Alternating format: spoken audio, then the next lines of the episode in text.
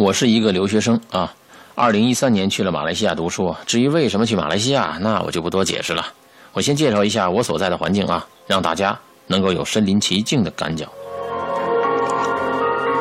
去的第一年，我在那里学习语言吧，算是学前班。我和其他同学安排在一个叫做丽卡斯的一个酒店里啊。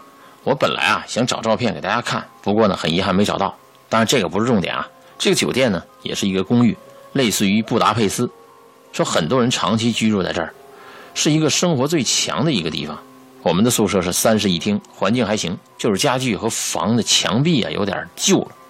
大家都知道，东南亚是一个很迷信的地方，马来西亚的居民在生活和言行举止方面都还挺注意这方面的。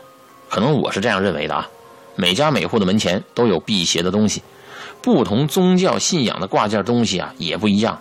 有的挂圣母，有的挂十字架，也有的华人喜欢挂大红灯笼和护身符。反正晚上出上啊，出到街上，看着瘆人。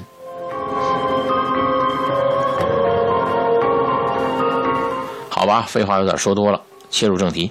我的房间在最里面，靠近公寓走道，没有阳光，还很潮湿。我和我的室友每天呢都睡得挺晚的。虽然一开始啊，我们有五个人在住在家里边，但由于一些纠纷和交集。最后，只有我们两个啊，只有我和另外两个女生住在我的房间里。有一天晚上，我们三个人的房间里啊，各干各的。突然，我听到房门被敲了两下。哎，敲门声不轻也不重，两下之间大概能隔了一秒吧。哎，我马上懵逼。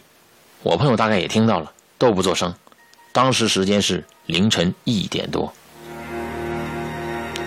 家里没有第四个人，房间也锁上了。我跟世瑶小声的说：“啊，我说我操，谁在外面啊？”哎，其实我的内心真的是卧槽卧槽卧卧操。